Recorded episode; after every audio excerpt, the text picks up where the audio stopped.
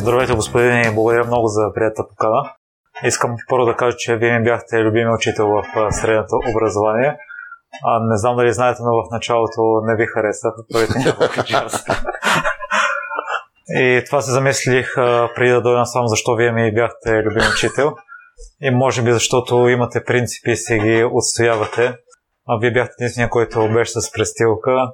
А вие ни позволявахте да правиме контролни в края на срока и ако научиме нещо, след като сме взели материала и дори да сме изкали ниска оценка в края на срока, може да си го оправиме. И това е доста ценен урок, тъй като не е важно кога ще научиш едно нещо, е важното да го научиш. И първо искам да ви попитам по какъв начин успявате да устоявате принципите си, тъй като срещате с много хора и хората, които изповядват такива, според мен, поляризират мненията или ги обичат, или ги мразят. Ми, много мило. Добре си дошъл, интересно ми.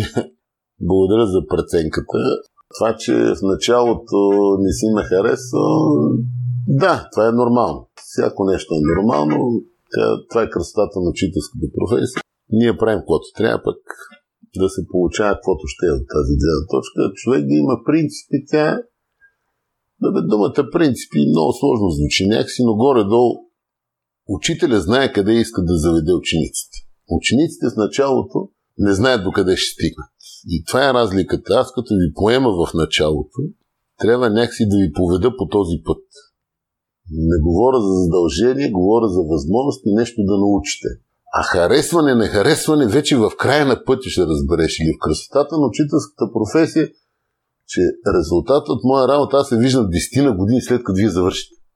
Тогава вече може да се прецени дали съм си свършил работата, дали се уважавам или не. Вие вече ме уважавате не на баста на това как е минал еди кой си час, а какво сте запомнили и дали срещите с мене, с колегите са били полезни. Тоест, това, на което ние сме ви научили, в случая аз съм учител по математика, не винаги е само математика. Значи трябва да е коректност, трябва да е някоя точност и това, което казваш ти, ето ти на тебе ти е направо голямо впечатление, че дава възможност човек да коригира оценки. Защото оценката е някакъв факт, който е към определена дата, човек знае еди какво е. А уменията, знанията са за по-дълъг период. Така че важното е човек да научи. Сега дали точно в петък е научил или точно в сряда, не е проблем. Общо взето и затова тази възможност за коригиране на оценки е чудесна. Сега вече го има и законово оформено. Тогава ти като беше преди стина години не беше точно така, но човек в работа си изпълнява своите мечти и аз съм мечтал за тия работи.